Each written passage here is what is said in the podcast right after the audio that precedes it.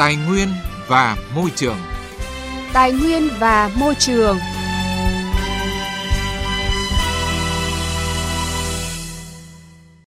Biên tập viên Minh Khánh và Quang Huy xin kính chào quý vị và các bạn. Rất vui được đồng hành cùng quý vị và các bạn trong chương trình Tài nguyên và Môi trường. Thưa quý vị, thưa các bạn, ăn với bụi, ngủ với bụi và hít thở với khói bụi là những gì mà hàng vạn người dân nhiều xã tại huyện Thanh Liêm và Kim Bảng, tỉnh Hà Nam đang phải gánh chịu.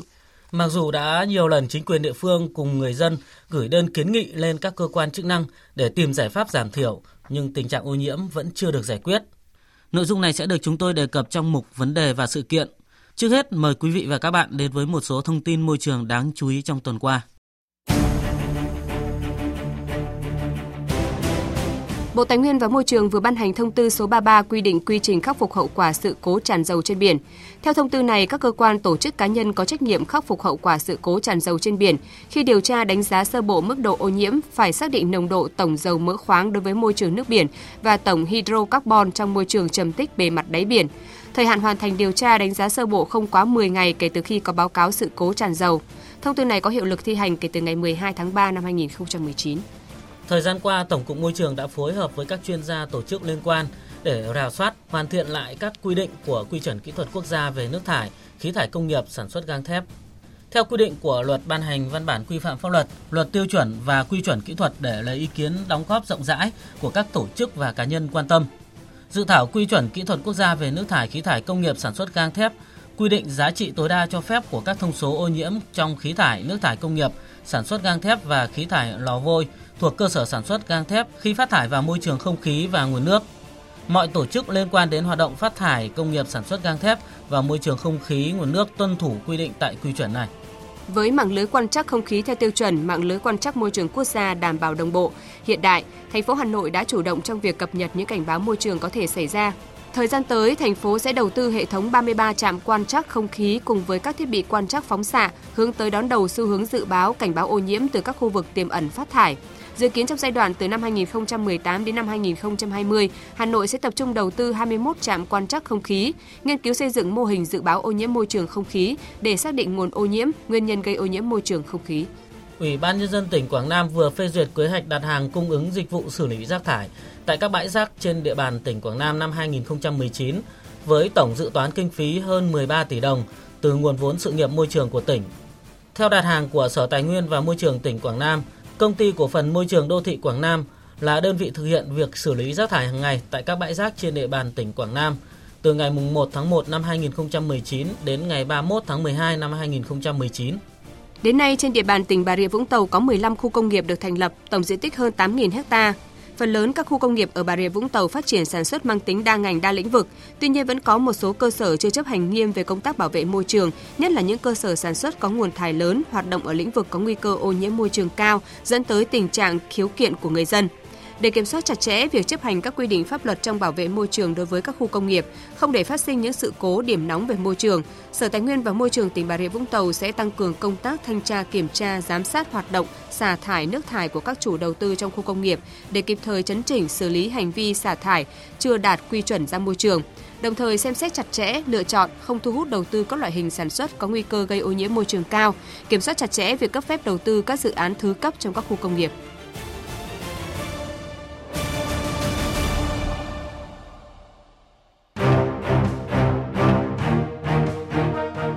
Vấn đề và sự kiện.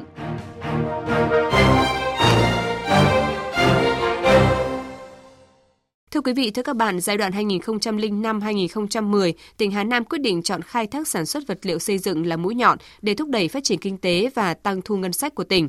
Trong đó khu vực Tây Sông Đáy, gọi tắt là Tây Đáy, bao gồm hai huyện Thanh Liêm và Kim Bảng, đã trở thành vùng sản xuất vật liệu xây dựng. Tuy nhiên, sau một thời gian phát triển nóng khiến khu vực Tây Đáy phải đối mặt với ô nhiễm môi trường trầm trọng, người dân chịu đựng muôn kiểu ô nhiễm. Mời quý vị và các bạn cùng theo dõi phóng sự Ô nhiễm bụi ở Hà Nam, bài toán kinh tế và gánh nặng môi trường của phóng viên Đài Tiếng nói Việt Nam để thấy rõ hơn thực trạng này. Đã hơn 60 năm sống tại thôn Tân Sơn, thị trấn Kiện Khê, huyện Thanh Liêm, tỉnh Hà Nam, bà Nguyễn Thị Nhàn cũng không ngờ có một ngày tình trạng ô nhiễm môi trường trong làng lại kinh khủng đến vậy. Mỗi ngày trên tuyến đường chạy qua thị trấn Kiện Khê có hàng trăm lượt xe tải chở vật liệu đá, xi măng, trọng tải lớn nhỏ cùng với tiếng ồn phát ra từ các nhà máy nghiền đá của các mỏ đá đã tạo ra khung cảnh hỗn loạn tại khu vực thị trấn Kiện Khê. Hai bên đường cây cối bạc trắng bởi bụi bao phủ. Cuộc sống của bà con và nhiều gia đình trong làng phải gắn liền với chiếc khẩu trang bởi ô nhiễm bụi, Bà Nguyễn Thị Nhàn cho biết cây cối, nhà cửa dọc hai bên đường bám bụi trắng xóa, đặc biệt là vào mùa khô như hiện nay, người dân ngồi trước cửa nhà làm những công việc hàng ngày cũng phải đội mũ, bịt khẩu trang kín mít. Ô nhiễm môi trường thế này cứ bụi này là nhất là về đêm nó xả phải nói là bụi không nhìn một cái gì hết, xả suốt ngày đêm luôn. Bây giờ có cái biện pháp gì bây giờ? Chả còn cái biện pháp gì bây giờ cứ vào nhà chúng tôi ở bụi phải nói là cứ tôi quét đến sáng mai nó dày như là gì mà nó bám vào cái bàn ghế chắn chả buồn quét. Quét suốt ngày nó cũng vẫn cứ thế thôi. Cửa suốt ngày cũng phải đóng. Tối rồi thậm chí có khi chả nhã mà đi ngủ đeo khẩu trang bụi chưa từng thấy. Không chỉ người dân thị trấn Kiện Khê mà hiện hàng vạn người dân ở các xã Thanh Nghị, Thanh Hải, Thanh Thủy, Thanh Tân cũng rơi vào hoàn cảnh tương tự. Ngoài ô nhiễm khói bụi, tiếng ồn, nhiều nhà còn bị nứt nẻ khiến không ít người dân phải tìm cách bỏ đi nơi khác sinh sống. Chỉ tính riêng khu vực xã Thanh Nghị đã có đến 3 nhà máy xi măng và hàng chục cơ sở doanh nghiệp khai thác chế biến sản phẩm đá xây dựng. Chị Dương Thị Bích, thôn Bồng Lạng, xã Thanh Nghị, huyện Thanh Liêm cho biết, cuộc sống của người dân ở đây rất khổ sở, đặc biệt là những nhà có trẻ con như nhà chị. Chị Dương Ngọc Bích cho biết, chắc chị sẽ phải tìm cách chuyển đi nơi khác sinh sống, chứ ở đây chắc chị và các con chị không sống nổi. Nhà cứ lau xong lại bụi đầy, con thì ốm liên tục thôi. Ho rồi số mũi, cơ bản là bụi quá, ho nhiều. Hay bị viêm họng, đứa nào cũng vậy thôi. Bụi lắm đi ra đường này mà mặc quần áo trắng là về bẩn hết thôi. Lúc nào cũng bị khẩu trang mà nhà cứ lau xong lại thành một lớp nữa, khiếp lắm. Ốm suốt và có cơ hội mà đi ở chỗ khác thôi, chứ mà ở đây thì khổ lắm. Thừa nhận thực tế ô nhiễm môi trường trên địa bàn, ông Nguyễn Văn Điểu, Phó Chủ tịch Ủy ban Nhân dân huyện Thanh Liêm cho biết, thời gian qua cũng đã nhận được rất nhiều thông tin phản ánh của người dân về tình trạng ô nhiễm môi trường trên địa bàn. Về nguyên nhân của tình trạng này, ông Nguyễn Văn Điểu cho biết, nhiều doanh nghiệp thực hiện hoạt động khai thác và chế biến khoáng sản chưa thực hiện đầy đủ các biện pháp, giải pháp bảo vệ môi trường cùng với mật độ xe chở vật liệu xây dựng quá dày, trong khi hạ tầng giao thông khu vực xuống cấp. Một số đoạn đường qua khu dân cư có nhiều vật liệu rơi vãi trên đường không được thu gom kịp thời. Việc tưới phun giảm thiểu bụi đường không được thường xuyên và tình trạng xây dựng cầu cảng, máng rót tự phát ven sông đã gây ô nhiễm môi trường trong thời gian qua, gây bức xúc cho nhân dân. Ông Nguyễn Văn Điểu nói gần hai năm này ở đây tuy chúng ta đã tập trung cố gắng thế nhưng mà cái lượng bụi thì nó vẫn còn ảnh hưởng cũng như là phương hướng anh em tới chúng tôi sẽ quyết liệt làm tập trung phối hợp giữa chỉ đạo của tỉnh đối với những cái phòng ban của huyện và đối với năm xã công tác thanh tra kiểm tra. Cái thứ ba là đối với các doanh nghiệp cũng phải là chấp hành. Bản thân doanh nghiệp không chấp hành thì sau này dân người ta không ủng hộ để cho mà làm. Thưa quý vị và các bạn, theo kết quả quan trắc môi trường của Trung tâm Quan trắc Phân tích Tài nguyên và Môi trường tỉnh Hà Nam, nồng độ bụi ở một số khu vực phía tây sông Đáy, khu vực thị trấn Kiện Khê, huyện Thanh Liêm vượt quy chuẩn cho phép từ 1,04 đến 2,2 lần. Trong đó nồng độ bụi tại La Mát, thị trấn Kiện Khê vượt quy chuẩn cao nhất là 2,2 lần. Tiếng ồn ở một số thời điểm tại khu vực cầu Bồng Lạng vượt quy chuẩn cao nhất là 1,11 lần so với quy chuẩn cho phép. Vâng, và qua các kết quả quan trắc này thì có thể thấy rằng là tình trạng ô nhiễm bụi tại đây là rất nghiêm trọng.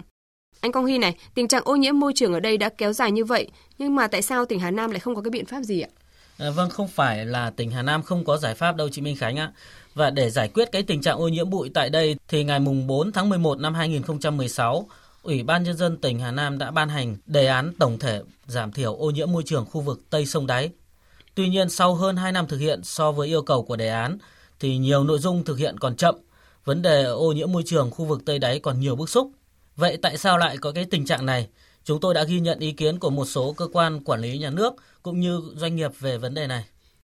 Ông Vũ Hữu Song, Giám đốc Sở Tài nguyên và Môi trường Hà Nam cho biết, bắt đầu từ năm 2016 khi đề án tổng thể giảm thiểu ô nhiễm môi trường khu vực Tây sông Đáy ra đời, Ủy ban nhân dân tỉnh đã yêu cầu các doanh nghiệp thực hiện ngay các biện pháp giảm thiểu ô nhiễm môi trường đã cam kết trong báo cáo đánh giá tác động môi trường.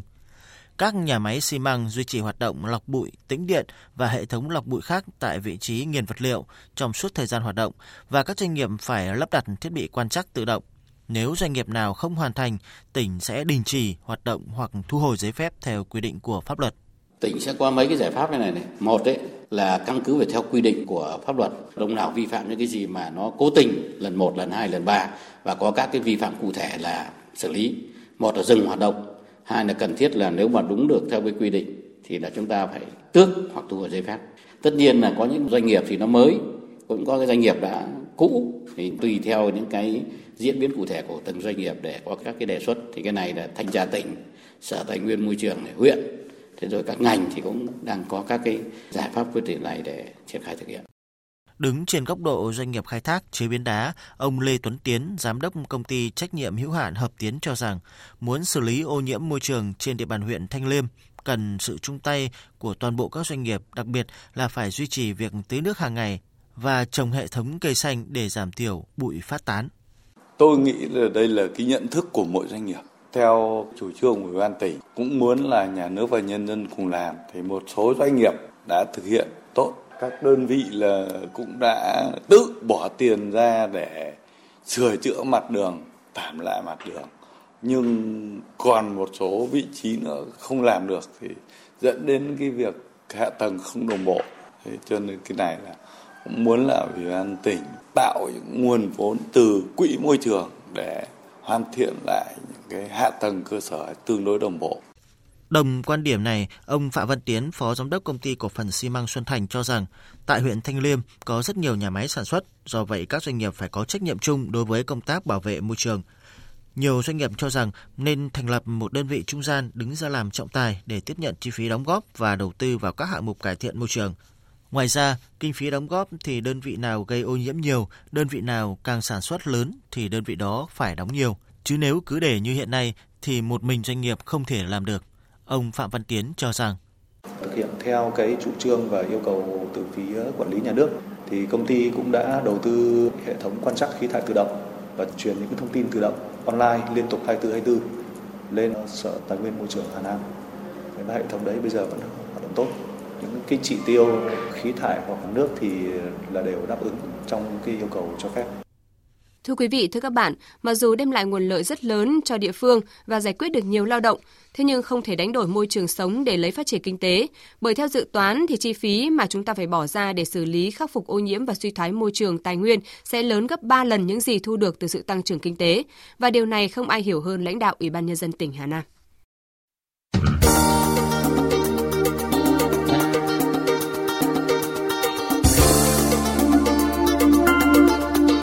Trường đất, nước, không khí đang bị đe dọa bởi phát triển kinh tế. Môi trường đô thị đang bị ô nhiễm bởi đô thị hóa quá nhanh. Tài nguyên thiên nhiên bị xâm hại vì lợi ích kinh tế. Hãy cùng các chuyên gia, các nhà khoa học, nhà quản lý bàn luận giải pháp cho những nút thắt này trong chương trình Tài nguyên và Môi trường. Hãy liên lạc với chương trình thông qua số điện thoại 0243 936 3729 hoặc gửi thư về địa chỉ phòng xã hội tầng 4 số 41 43 Bà Triệu, Hoàn Kiếm, Hà Nội. Địa chỉ email chương trình xã hội vov1a.gmail.com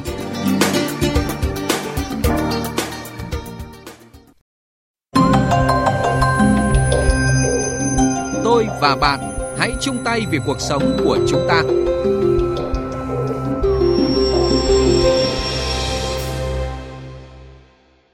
Thưa quý vị, thưa các bạn, Vịnh Hạ Long là di sản kỳ quan thiên nhiên mới của thế giới, là điểm du lịch hấp dẫn thu hút trên 3 triệu lượt khách trong và ngoài nước mỗi năm. Tuy nhiên, ít ai biết rằng viên ngọc quý cần bảo vệ ấy lại đang phải gánh hàng tấn rác, hàng vạn khối nước thải chưa qua xử lý mỗi ngày. Nhằm giải cứu Vịnh Hạ Long khỏi tình trạng rác thải bùa vây, tỉnh Quảng Ninh đã có nhiều biện pháp để bảo vệ viên ngọc quý này. Dạo một vòng quanh thành phố Hạ Long, không khó để thấy các loại rác thải như túi ni lông, vỏ chai, đồ dùng bỏ đi vứt bừa bãi. Tại Cung Văn hóa Việt Nhật, quảng trường 30 tháng 10, nơi tập trung rất đông các quán bán hàng rong, càng về tối càng đông khách, kéo theo đó lượng rác xả ra càng lớn. Những tấm biển cảnh báo cấm xả rác, nói không với vứt rác bừa bãi, không vứt rác nơi công cộng dường như không có tác dụng. Chị Đặng Thị Thiềng, người dân phường Bạch Đằng, thành phố Hạ Long bức xúc. Không được đổ rác đâu, người ta không có ý thức thì người ta đổ thôi. Rất là mất mỹ quan lắm, chúng tôi cũng bảo hộ nhưng họ bảo là chốc họ hết hết. Thế nên chịu họ làm sao được, ảnh hưởng đến bản thân chúng tôi, ảnh hưởng đến Hạ Long. Ngay bản thân chúng tôi ở đây, chúng tôi cũng thở cái không khí này chúng tôi cũng đủ chết được cơ. Với một thành phố du lịch, việc xả rác bừa bãi đã là điều cấm kỵ. Nhưng tại Hạ Long, thành phố diễn ra rất nhiều sự kiện của năm du lịch quốc gia 2018, cũng là nơi có di sản thiên nhiên thế giới, thì vấn đề mỹ quan đô thị càng cần được đặc biệt quan tâm. Tuy nhiên, khi ý thức người dân vẫn còn hạn chế, thói quen tiện đâu bỏ đó đã ăn sâu vào tiềm thức của một bộ phận người dân, thì mọi nỗ lực biện pháp để cải thiện môi trường cũng chỉ là những giải pháp tình thế. Hạ Long sẽ không thể là thành phố sạch đẹp nếu chỉ phụ thuộc các nhân viên của công ty vệ sinh môi trường làm việc, thu gom, trong khi người dân vẫn cứ xả rác tùy tiện. Chị Vũ Ngọc Bích, nhân viên vệ sinh công ty cổ phần đầu tư và phát triển môi trường đô thị Quảng Ninh cho biết. Nhiều chứ. Bây giờ các cô một người nếu xe treo xung quanh này phải là 7 xe. Cũng có nhà có ý thức nhưng mà nói chung là đa phần là không có ý thức. Tất cả mọi người dân, mọi các cơ quan đoàn thể đều phải có ý thức thì ờ, thành phố mình mới xanh đẹp được. Để người dân tự giác hơn trong việc đổ rác đúng nơi quy định, các cấp chính quyền, trường học, tổ dân phố cần phải tăng cường tuyên truyền sâu rộng hơn nữa và có những biện pháp xử lý nghiêm các trường hợp vi phạm. Hàng tuần, hàng tháng, các tổ dân, khu phố cũng nên nêu tên các cá nhân, gia đình đổ rác bừa bãi trên bảng tin để tuyên truyền trực quan, tạo ý thức cho mọi người xung quanh. Hạ Long từ lâu đã trở thành một điểm đến thân thuộc không chỉ với du khách trong nước mà còn đối với du khách quốc tế. Mỗi người dân cần phải nhận thức được trách nhiệm của mình đối với việc bảo vệ môi trường, nhận thức ngay từ những hành động nhỏ nhất như bỏ rác vào thùng là đã góp phần vào việc bảo vệ môi trường sống để Hạ Long luôn xứng đáng là một di sản kỳ quan, điểm đến thân thiện trong mắt khách du lịch.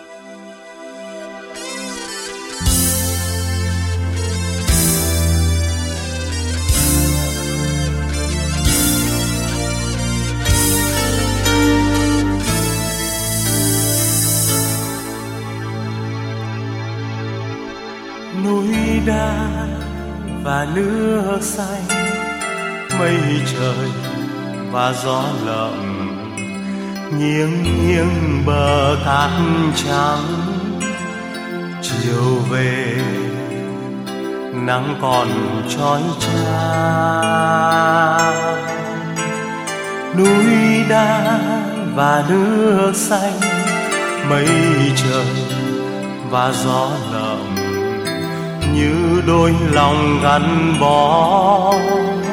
Đời đời ở bên nhau. Đời đời chẳng xa nhau.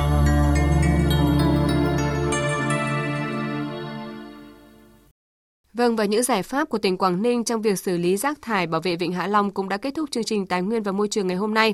Chúng tôi mong quý vị thính giả tiếp tục đón nghe chương trình và gửi thư cũng như phản ánh những sự việc diễn ra tại địa bàn về chương trình theo địa chỉ chương trình Tài nguyên và Môi trường Ban Thời sự Đài Tiếng Nói Việt Nam 4143 Bà Triệu, Hà Nội, hoặc gọi về số điện thoại 0243 936 3729. Xin nhắc lại số điện thoại là 0243 936 3729. Quý vị thính giả cũng có thể gửi thư điện tử về chương trình theo địa chỉ chương trình xã hội VOV1 a gmail.com để chia sẻ ý kiến của quý vị và các bạn. Tới đây thì thời lượng của chương trình cũng đã hết và biên tập viên Minh Khánh và Quang Huy xin kính chào quý vị và các bạn. Hẹn gặp lại trong các chương trình sau.